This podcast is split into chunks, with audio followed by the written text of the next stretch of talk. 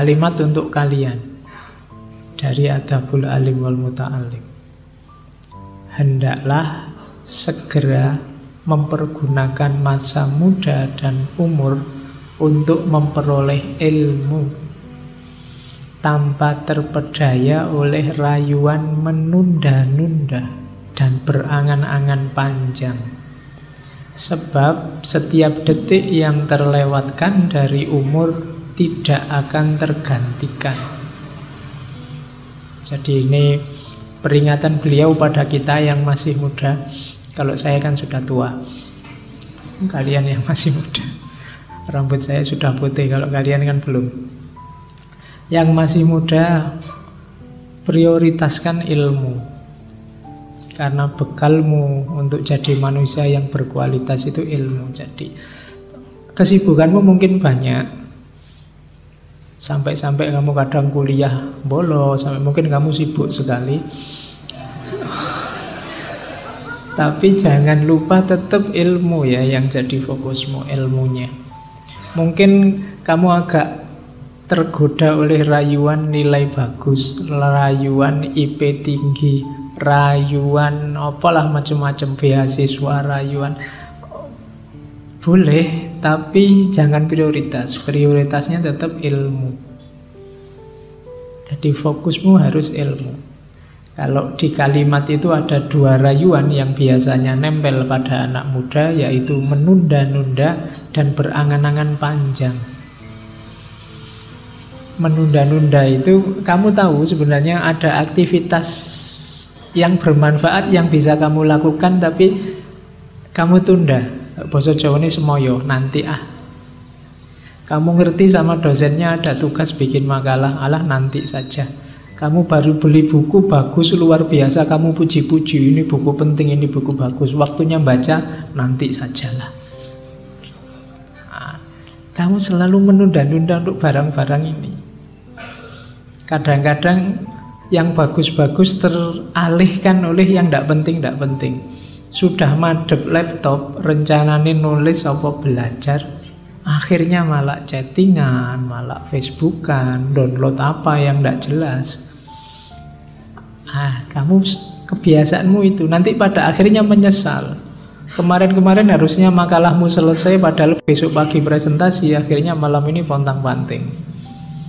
Terus besoknya masuk mohon maaf pak printernya error Pokoknya yang jadi kambing hitam printernya mesti. Atau kamu telat masuk alasannya anu bannya bocor. Saya tidak tahu alasan ban bocor itu sampai hari ini kok masih dipakai. Oke, jadi yang pertama itu menunda-nunda. Di antara musuh yang harus kamu kalahkan saat muda itu dirimu sendiri dan musuh paling besar itu menunda-nunda ini besok saja, nanti saja, ah waktuku masih banyak, umurku masih panjang, wong masih muda, seneng-seneng dululah dan seterusnya. Hati-hati dengan jebakan menunda-nunda. Yang kedua, berangan-angan panjang. Berangan-angan panjang itu kokean menghayal. Banyak kalau-kalau. Sehingga yang penting-penting terus terlewatkan. Seandainya ya, Nah itu Seandainya saya ini nanti lulus cepet kira-kira kerja apa enaknya Itu bolak-balik gitu aja nih males sinau Di mana bisa lulus cepet? Jadi angan-angan Jadi akhirnya apa? Tidak beraktivitas, tidak jadi belajar. Karepnya banyak tapi tidak ada satupun yang diwujudkan. Ingin ini, ingin itu, dan seterusnya jatuhnya hanya diingin. Kalau bahasa agama kadang pakai istilah lau-lau. Andai saja aku punya uang sebanyak itu. Andai saja aku punya pasangan secakep itu. Andai saja terus andai-andai. Berandai-andai. Ah, itu dua musuhmu ya tadi menunda-nunda dan berangan-angan panjang. Oke, coba perhatikan postingan-postinganmu itu biasanya kalau tidak ngomong orang lain ya ngomong tidak jelas angan-angan panjang ini. Kamu perhatikan Kalau sudah begitu ya cepet-cepet kamu koreksi, kamu kembali ke jalur yang benar. Oke, jadi pertama-tama ini ya diprovokasi oleh beliau Kiai Hashim agar ayo anak-anak muda fokusmu ilmu. Jangan fokus ke yang lain. Loh, berarti tidak boleh ngapa-ngapain Pak selain belajar. Ya enggak. Tapi prioritas hidupmu nomor satu ilmu. Kalau ada apa pun yang tabrakan dengan ilmu, menangkan ilmunya. Terus, nah, zaman itu ini cara kita kalau ingin memahami Kiai Hashim, setting yang membesarkan beliau itu setting sosial budaya psikologis yang semacam ini. Yang pertama zaman itu kalau beliau lahir 1871, 14 Februari. Zaman waktu kita masih asik-asiknya dijajah Belanda. Tapi sudah mulai umat Islam di seluruh dunia ingin bangkit melawan. Sama seperti ceritanya Kiai Dahlan minggu lalu mulai kenal gerakan-gerakan Muhammad Abduh Jamaluddin Afghani mulai membaca-baca Al-Manar dan lain sejenisnya. Jadi gairah untuk bangkit melawan penjajahan. Ini unik karena nanti Islamic Revivalism ini melahirkan kesadaran baru termasuk dalam kajian ilmunya. Kalau sebelumnya orang belajar Islam itu kan ngerti ini fikih, ilmu kalam, kemudian tasawuf. Tapi di kelompok modernis Islamic revivalis ini tema-temanya mulai geser. Tema-temanya pendidikan, tema-temanya anti penjajahan, pokoknya tema-tema kebangkitan sosial. Jadi kalau sebelumnya kan tema kajian Islam itu sebagian besar tentang langit. Bahas tentang Allah, akhirat, surga, neraka, pokoknya urusan langit. Urusan buminya jarang diperhatikan. Nah, mulai orang-orang modern nih, karena kita sedang dijajah, mulai sadar bahwa kita butuh wacana-wacana yang membahas kehidupan konkret kita. Kemiskinan, keterjajahan, pendidikan yang kurang, dan macam-macam. Kalau dulu orang yang dibahas, apakah besok kita bisa melihat Allah? Terus gegeran. Ya tidak bisa, ada yang bilang ya bisa. Melihatnya pakai apa? Ya pakai mata, tidak bisa dong. Mata itu melihatnya hanya yang fisik-fisik saja. Berarti kalau kita bisa lihat Allah pakai mata, melihatnya secara fisik. Terus rame gegeran. Apakah besok kita dibangkitkan itu jasadnya apa rohnya? Kayak Imam Ghazali sama Ibnu Rus. Ya yang dibangkitkan ya dua-duanya. Ya ndak bisa, ya rohnya saja, ya ndak. Jasadnya juga.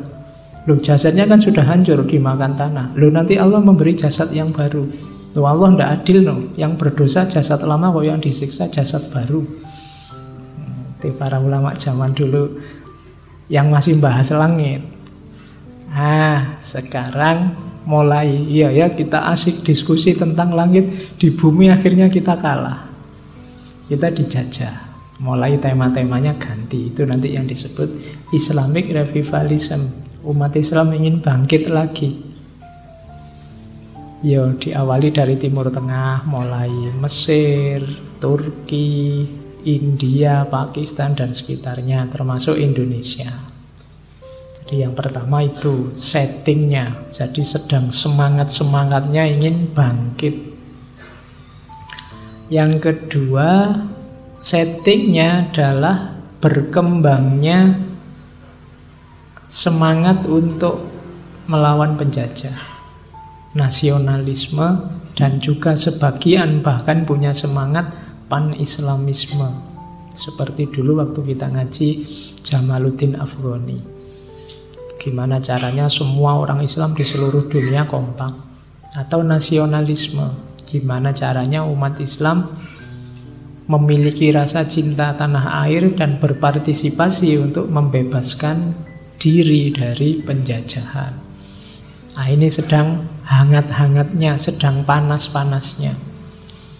Makanya Kiai Hasim agak berbeda dengan minggu lalu Kiai Dahlan. Kalau Kiai Dahlan ya dari barat kalau memang bermanfaat diambil saja. Tapi kalau Kiai Hasim lebih hendaklah kita lebih baik pakai milik kita sendiri karena ini masih era-era perjuangan jangan dicampur-campur. Strateginya berbeda tapi dua-duanya sama-sama memberi kontribusi yang besar.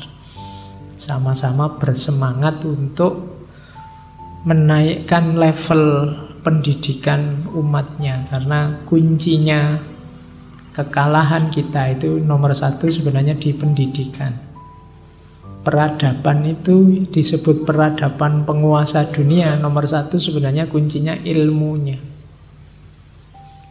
Dulu Yunani jaya pusatnya peradaban ketika filsafat jaya lahir. Islam juga disebut pusat peradaban ketika Abbasiyah era keemasan jaya dengan Baitul Hikmahnya, dengan keilmuannya. Kemudian Barat dengan Renaissance of Kelarungnya juga terus menguasai peradaban. Ternyata menguasai peradaban itu bukan militer, bukan politik, tapi ilmunya. Dan ini disadari betul oleh beliau-beliau, termasuk Kiai Hashim. Maka perjuangan vital pertama yang dilakukan adalah mendidik lewat jalur ilmu. Jadi yang kedua itu semangat untuk anti penjajahan dan nasionalisme. Yang ketiga yang membentuk Kiai Hasim yang jelas kehidupan pesantren dengan segala modenya. Pesantren itu kan mode hidup yang serba belajar penuh agama, tirakat, puasa, dan lain sebagainya. Itu kan kehidupan khas pesantren. Butuh ketekunan, kesabaran, ketabahan. Nah, itu kehidupan pesantren. Kalau sekedar ilmu mungkin hari ini kalian bisalah belajar sendiri, baca buku sendiri, tapi mentalitas pesantren itu berbeda. Makanya banyak gerakan ayo mondok itu maksudnya pertama-tama melatih mentalmu. Nah, itu khas pesantren.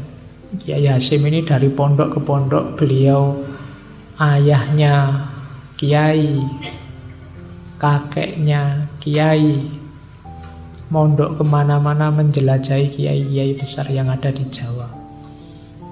Jadi beliau terbentuk oleh itu.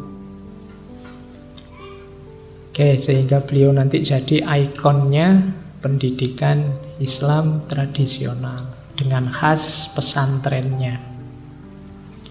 Dan yang keempat, ya karena beliau hidup di pesantren, akhirnya secara psikologis, secara individu beliau punya mental tekun, cerdas, dan seterusnya. Kalau pakai bahasa yang sering kita ambil kayak di taklim dulu dari pesantren kan yang diasah zakaun kecerdasannya wahirson kesungguhannya wabul wotun butuh modal. Jadi zakaun wahirsun wabul wotun wastibarun dan butuh sabar. Wasuh batu ustadin ada ustadz yang mendampingi dan yang keenam watulu zamanin dan butuh waktu, tidak bisa instan. Kalau hari ini kalian kan bisa pinter itu instan. Ditanya apa aja bisa karena buka Google. Jadi begitu ada yang tanya, kamu tanya aku, aku bisa lah. Asal orangnya tidak ada, itu kamu bisa gaya kayak orang ngerti apa saja lewat Google. Sekarang anak-anak sekolah itu semuanya kalau dapat PR dari gurunya andalannya Google. Ya ndak salah. Cuma yang insan-insan itu mudah hilang. Makanya sejak dulu meskipun hari ini dikritik ya pesantren itu suka dengan antara lain metode hafalan. Kalian seringan sudah hafal berapa nazom alfiyah, sudah hafal berapa juz, sudah hafal ya. Pendidikan modern kan sering mengkritik ini. Loh tapi ini penting juga. Kalau semuanya mengandalkan media di luar dirinya, kalau medianya hancur gimana? Kalau Google-nya error tiba-tiba, kamu yang dari Puwinter jadi bodoh dada. Nah, ya kan? Lu kamu mau ngandal ke Google Jadi hafalan penting, harus ada yang menjaga khazanah antara lain lewat hafalan.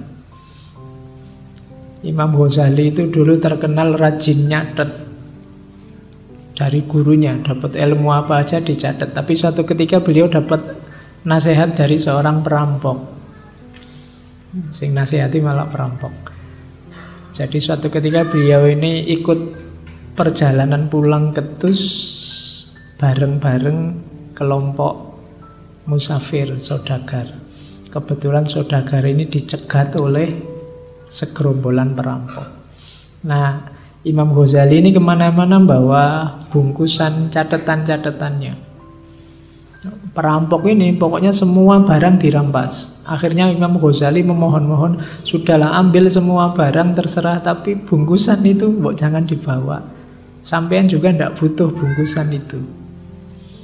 Perampoknya tanya, ini bungkusan apa tuh? Jangan-jangan isinya emas, kamu kok minta-minta. Begitu dibuka cuma catatan-catatan. Katanya barang kayak gini aja kok kamu mohon-mohon untuk gini. Iya, kalau bagi sampean itu tidak ada artinya, tapi bagi saya artinya luar biasa. Karena ilmu saya ada di situ semua. Terus katanya perampok mah, lo kalau ilmumu ada di sini semua berarti kamu sendiri tidak ada isinya. Tidak ada ilmunya. Gitu kok ngaku orang berilmu. Oh itu sudah. Ya, jadi Akhirnya Imam Ghazali tersentuh mungkin lagi baper sensi jadi aduh perampok aja bisa nyindir aku sedalam itu. Mulai saat itu beliau ganti strategi untuk menghafalkan. Jadi ya hafalan penting. Hafalan penting. Pak kan yang penting paham Pak. Iyalah. Setelah hafal dipahami atau setelah paham dihafalkan, tidak masalah. Orang yang hafal itu berarti dia mandiri, tidak butuh media di luar dirinya untuk belajar.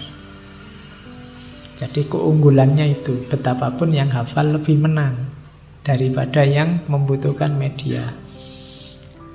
Lama-lama terus paham, kan gitu. Jadi kualitas ini ada dalam diri Kiai Hashim. Dengan setting empat itu tadi, lahirlah tokoh besar Kiai Haji Muhammad Hashim Ash'ari dengan inovasi-inovasinya di bidang pendidikan.